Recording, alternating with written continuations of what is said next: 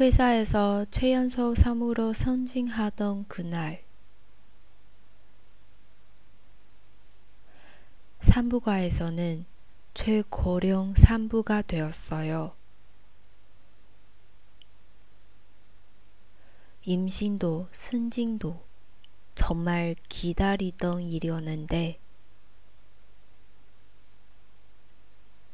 그 두 개가 같이 오니까 마냥 좋아할 수는 없더라고요.